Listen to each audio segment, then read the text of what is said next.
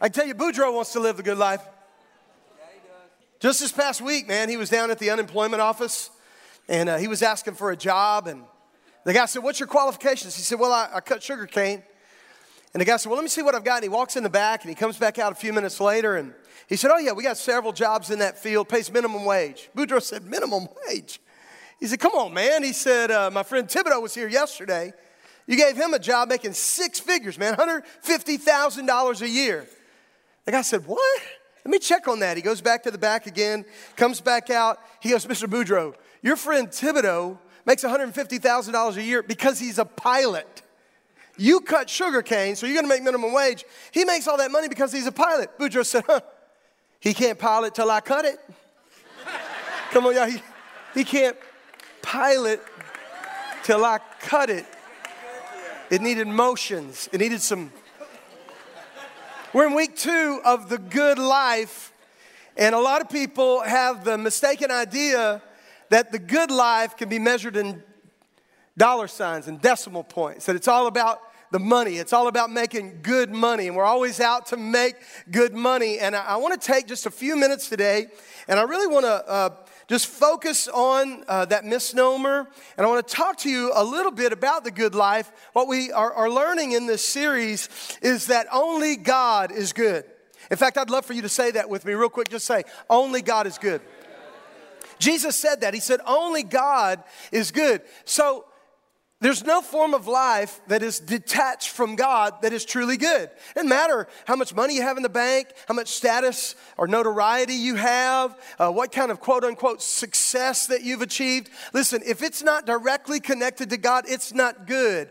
Only God is good. So to live the good life, you must have that God life, that God connection. And that's true in every regard, including our money, including finances. And that's what I want to specifically focus on today in week two of this series, The Good Life. And I know that makes a little uh, uh, some people are a little uncomfortable, and I know that there are some folks that are here, maybe even for the first time, and you're going, I knew it.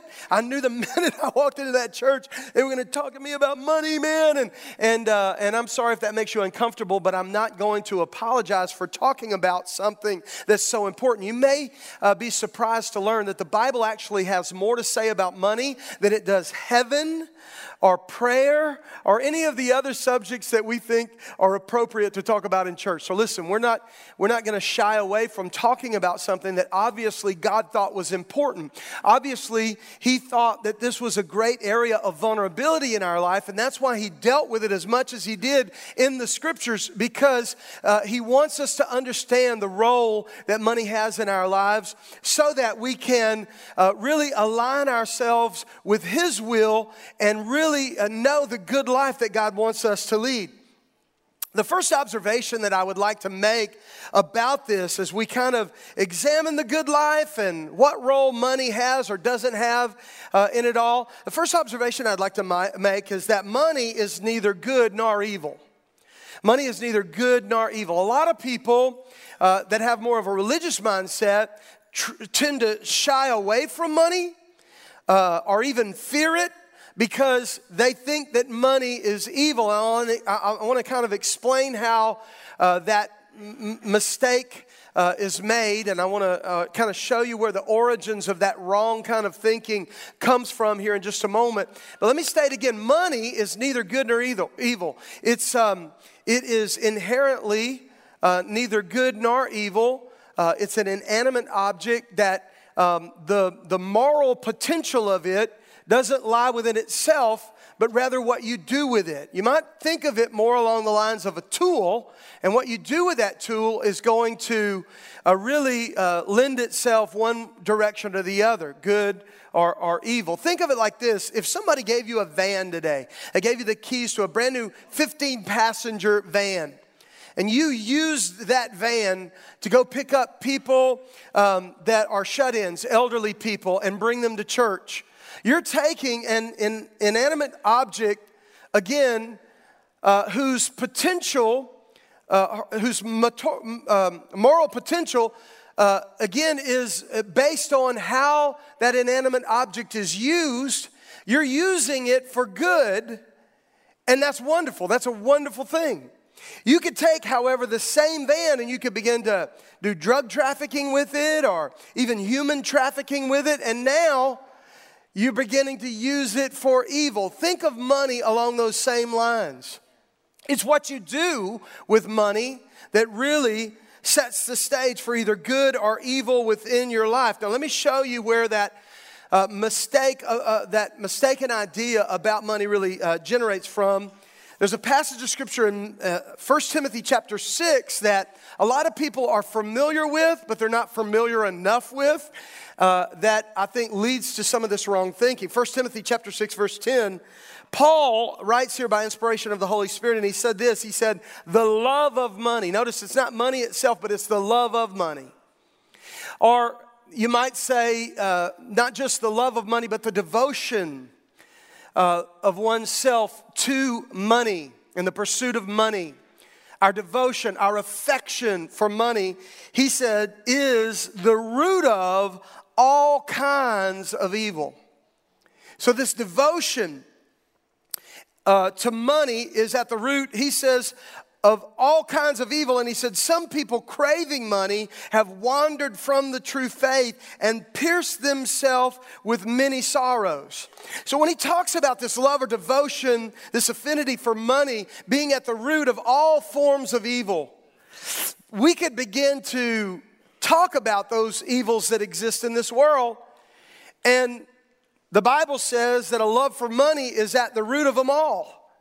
I don't want to go through that whole laundry list with you today, but I do want to focus specifically on one form of evil within our life that the love of money or an allegiance to money, um, the worship of money is at the root of that form of evil within so many people's lives, and that is the evil of robbing God. Many, many people are robbing God. Now, listen, I don't know about you, but I've always hated a thief. To me, I mean, there is just few things Few things that I despise more than someone taking from someone else what's not theirs. Come on, y'all. I mean, man, I hate a thief, but when you start talking about stealing from God, robbing from God Himself, then all of a sudden you're talking about taking that offense all the way, man, through the roof, right? And and someone might say, well, how does one do that? How does one steal from God? How does one rob God? I'm so glad you asked that question. I want to show you the answer to that question in Malachi chapter 3. God is speaking through his prophet here in Malachi, the third chapter, and verse 8, and he, he asks a question. He asks a question of us all. He says, Will a mere mortal rob God? Will you rob God? And yet you rob me, God said. And he anticipates our question. He anticipates that we're going to say, how in the world would I do that? And he answers that question. He said, But you ask, How are we robbing you? And then he answers, In tithes and offerings. And then he goes on to say, You're under a curse, your whole nation, because you're robbing me. And he explains that the way we rob him is by not giving our tithe to him. Now, let's real quickly talk about what the tithe is. The tithe is a practice between ourselves and God that was established early on with God's first interaction with mankind. There's a lot of people that are going to say that tithing isn't for today because tithing is part of the law and we're not under the law, we're under grace. Well, the truth is, you don't know your Bible because tithing was around way before the law was established. Abraham was a tither. Long before God established the law for his people through his servant Moses, God was already interacting with mankind in this practice called the tithe uh, as Abraham faithfully practiced giving God the first 10% of everything he produced, of all of his income. And so it's a holy, holy practice that God expects from us. And then Jesus endorsed the practice of the tithe. How many know you don't get more New Testament than Jesus? Right? And, and he endorsed the practice of the tithe himself because it is an established covenant between ourselves and God that predates the law and exists now here uh, after the law has been abolished because of the grace of God. So here we are in this covenant expectation of taking the tithe. Jeff, what is that? Well, it's the first 10%. The word tithe literally means 10%. So it's the first 10%, not just 10%, but the first 10% of our income. God said it's His, and He said it's holy. We are not to use it for ourselves, but we're to uh, give it to God through the local church so that ministry can be in place here upon the earth. And when we do, we're acting in obedience to God but when we don't, when we don't practice the tithe, God said we're robbing Him. And it is a form of evil. Now, it might be a form of evil in your own life. Maybe you're here today, or maybe you're watching online and you're not a tither. God said you're acting in an evil way by taking what's His and spending it upon yourself. And he says that when you do that, you're bringing yourself under a curse. It's not that God is cursing you, it's just that curse exists. And if you choose to dishonor him by not giving him what's his, you put yourself under that curse. Everyone who's not tithing today is living under a curse. And you might go, well, hang on, Jeff. Wait, wait, wait. Wait just a minute. What, wait a minute. I know people, there's no way they're tithers. They don't give 10% of their income to the local church. And yet, man, they're not cursed. Man, they live in the best home, in the best neighborhood. They drive the best cars. Man, they have the best clothes. Once again, and we talked about this last week, but you are mistakenly equating that with the with with with the, the good life.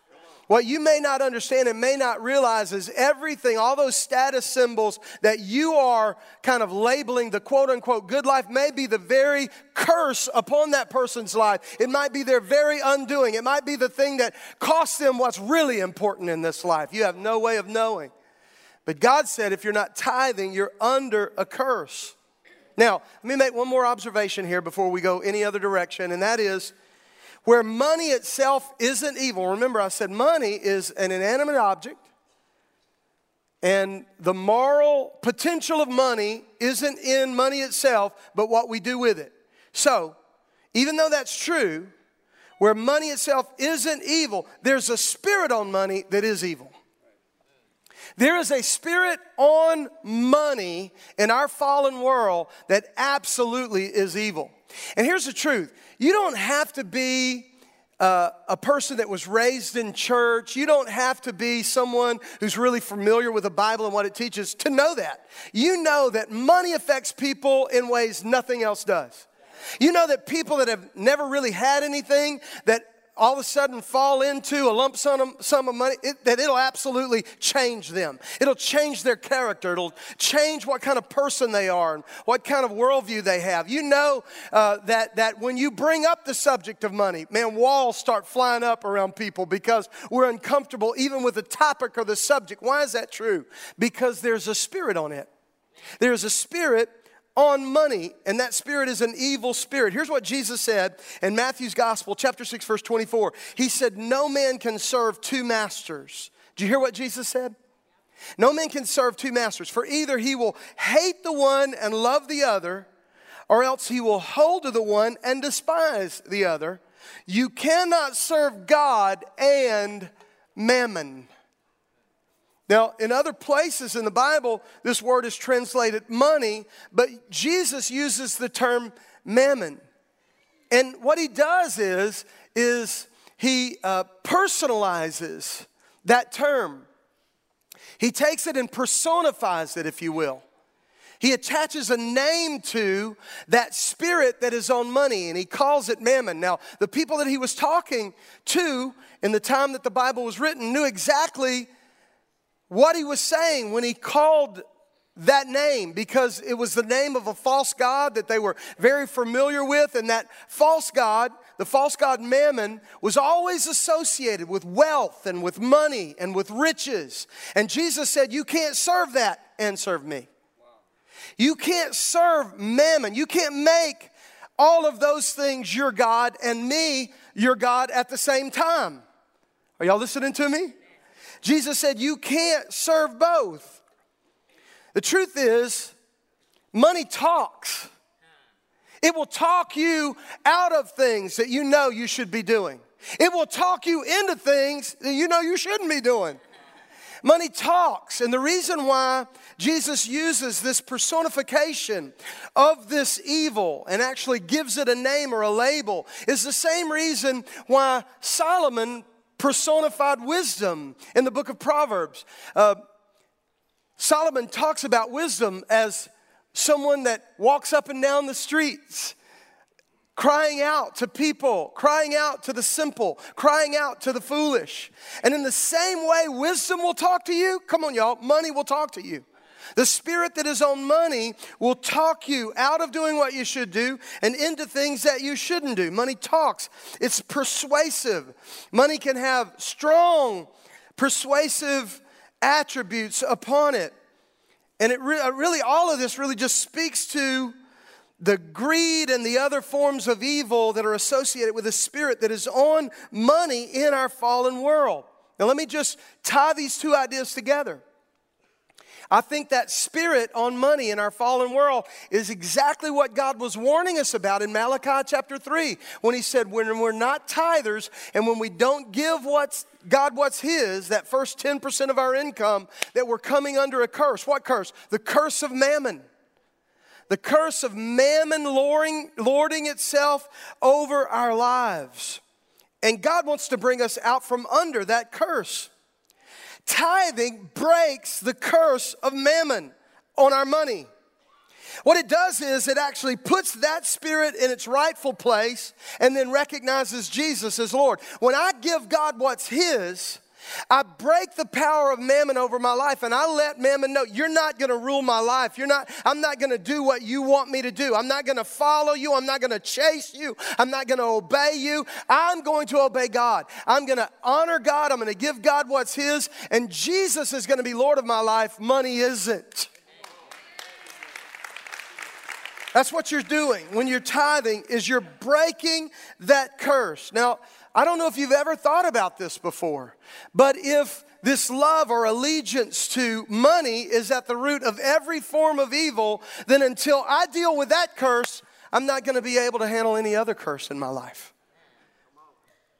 If, if that curse found within the allegiance we have to, to money is at the root of every form of evil, then listen, if you're struggling with addiction, if you're struggling with some root of bitterness and unforgiveness in your life, you're never gonna get free of those strongholds until you first break this one on your life. Because this one is at the root of all the rest. One of the first things I ask people that come to me for counseling and they're, and they're, they're struggling with unforgiveness, they're struggling with some form of bitterness and offense towards someone who hurt them or let them down, they're struggling with infidelity or they're struggling with an addiction to drugs or pornography or whatever. One of the first things I do is ask them, Are you a tither? Why?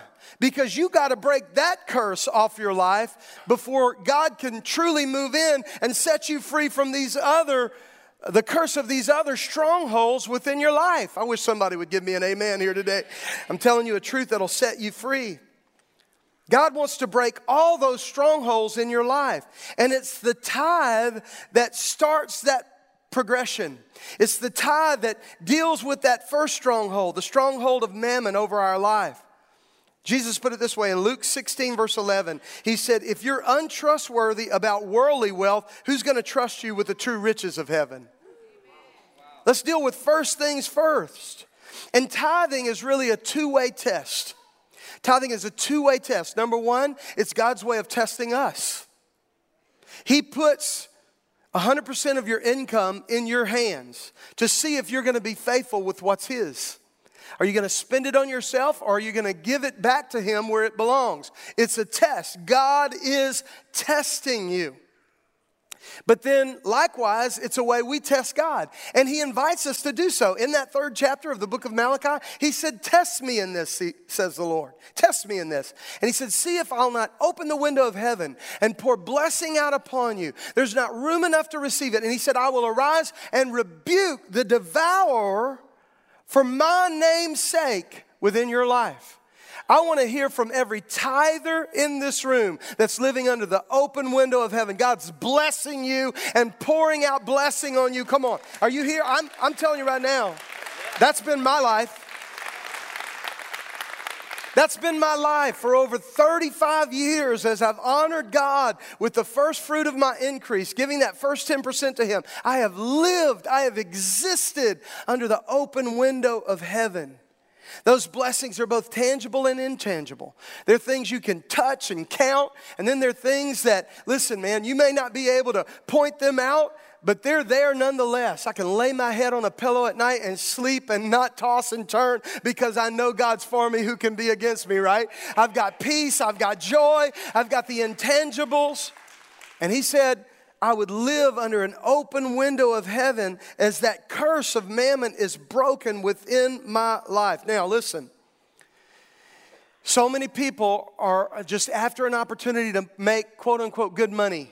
I just want to make good money. I want to get in a, a field where I can make good money, or I want to uh, get an education in an area that's going to set me up to make good money. Can I just make an announcement to you? You can't make good money because there's no such thing.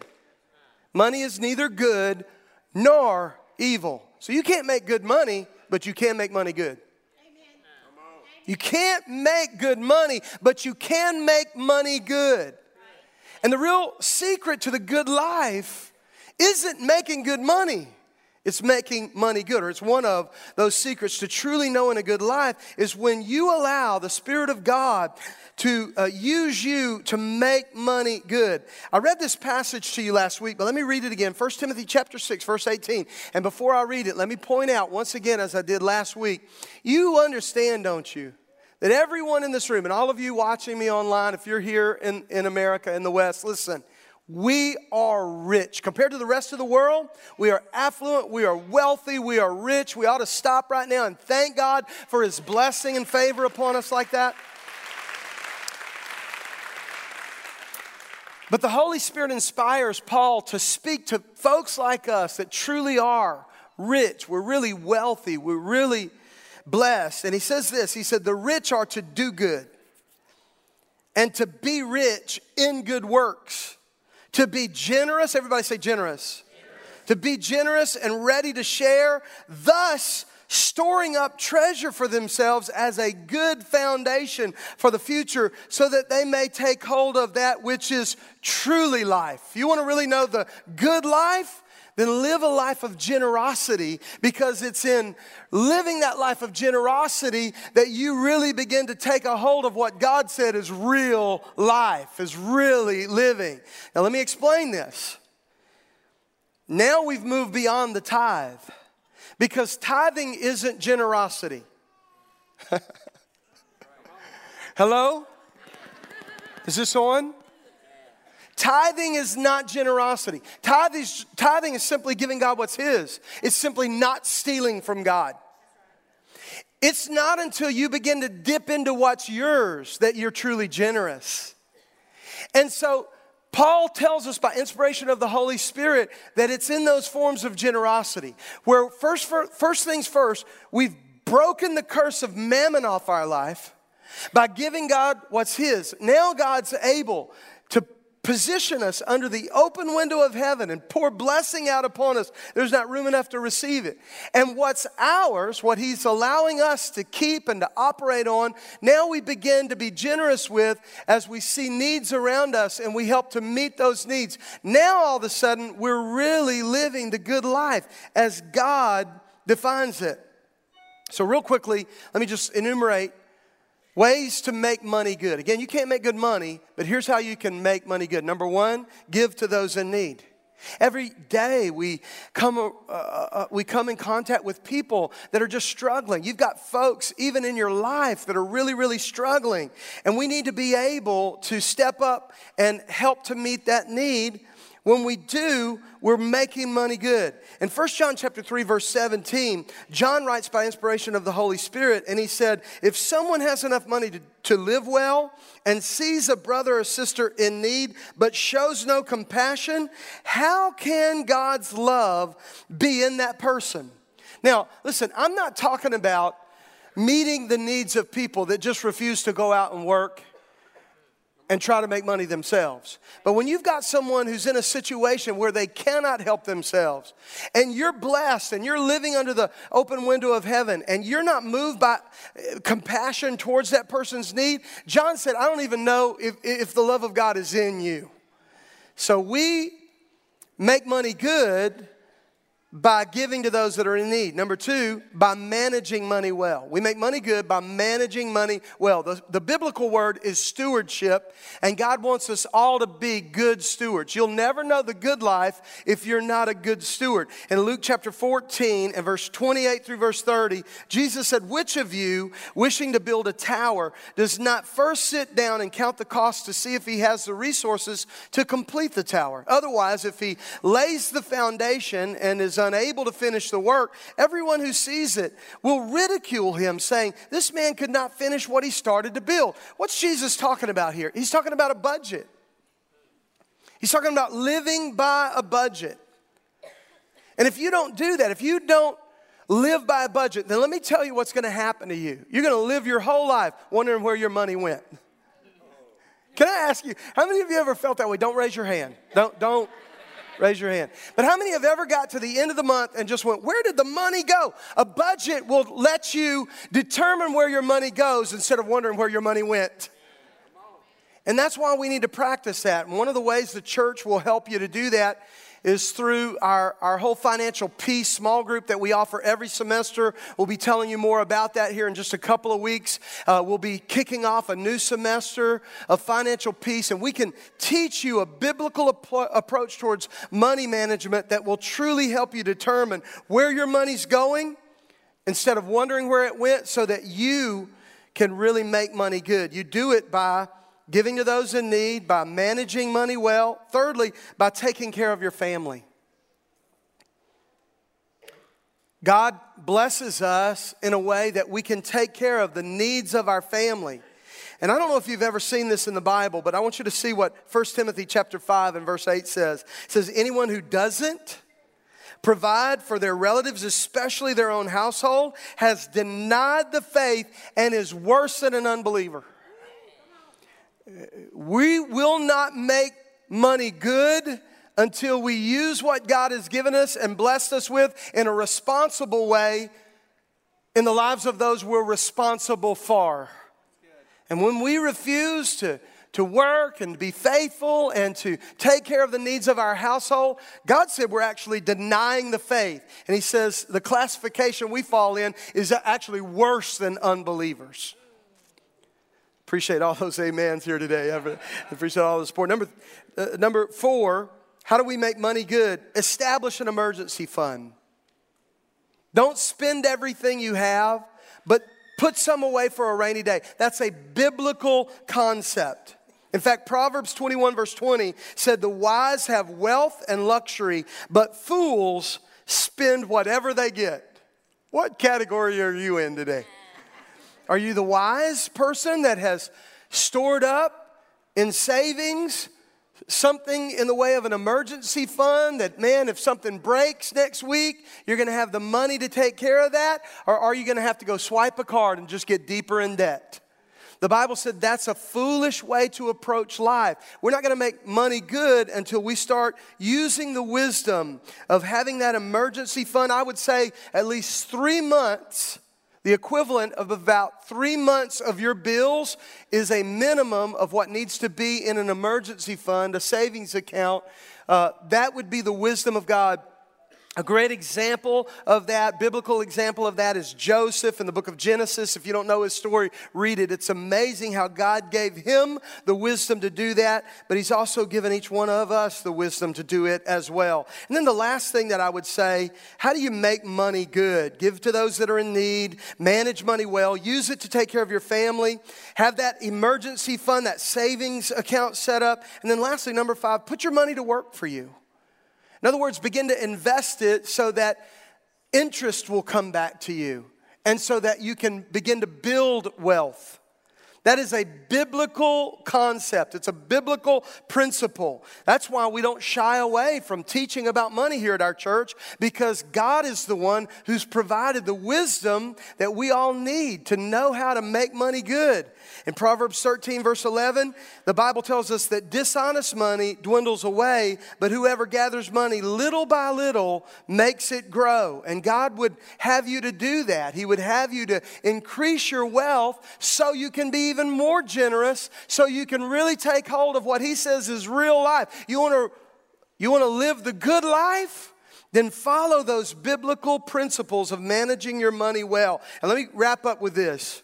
When you live the good life, you don't serve money, money serves you as you serve Him. Think about that for just a second. Let me say that one more time. Here's what it means to live the good life not to serve money like so many do in our fallen world, but to lead the good life. We don't serve money. No, money serves us as we serve God. Deuteronomy 8 said, Remember the Lord your God, for it is He who gives you the ability to produce wealth, and so confirms His covenant, which He swore to your ancestors as it is today. God said He's the one that empowers us to, to get wealth, and He does that so that we can make money good and, and that it can serve us as we serve Him. As I was putting this uh, message series together over the last several months, I've been thinking about this message. And there are two people in the New Testament that really stand out in, our, in my mind. One is Judas. And I think we all are familiar with Judas. We know who he is. He's that disciple that Jesus hand selected that was around Jesus every day. Think about that for just a moment. 365. He was around Jesus every day, 24 7. He was around him. He saw every miracle, he heard every sermon. He lived in the literal presence of God, and yet the curse of mammon was never broken off of his life. And in the end, he betrayed Jesus for 30 pieces of silver, still trying to just go after that money. Think about that. The second person that I think about, we don't know nearly as much about as we know about Judas. He's a guy named Zacchaeus. If you grew up in church, you probably sang about him in the nursery because Zacchaeus was a wee little man, and a wee little man was he. Y'all remember that? Some of y'all remember that. The nursery's greatest hits. Hey, um, Zacchaeus is a tax collector. He's a hated tax collector. He's a wealthy tax collector. He's a man that Mammon has by the nape of the neck. But he's heard about Jesus. And apparently, his wealth and his riches hasn't fulfilled him. And everything he's heard about Jesus, he's intrigued by. And so as Jesus enters his hometown, Zacchaeus climbs up, because he was a wee little man, he climbed up into a sycamore tree so he could be above the crowd and he could get a bird's eye view of this man they say could change your life. And not only did he get a glimpse of Jesus, but Jesus actually even stopped under his sycamore tree. I believe Jesus is going to stop under the sycamore tree of some people that are watching online today, some people right here in this room. He's going to step he's going to step right up to whatever tree you're hiding in because he wants to be with you today. And, and the Bible says that Jesus called Zacchaeus down from that tree and he said, This day, I'm going to your house, Zacchaeus. I'm going to hang out with you. And I want you to see this. I mean, this is a beautiful example of the good news, the gospel. And I want you to see Zacchaeus' first response to the good news. You can read about it in Luke chapter 19. The first thing Zacchaeus did as Jesus reached out to him, Zacchaeus said, Okay, I'm giving half of what I own to the poor and I'm settling my debts with anybody that I've done wrong financially, I'm gonna go take care of that. You know what Zacchaeus was doing? Zacchaeus was letting Mammon know, I don't serve you anymore. Mammon, you're not Lord of my life anymore. He is. This one is. Jesus is now Lord of my life, and Mammon is not.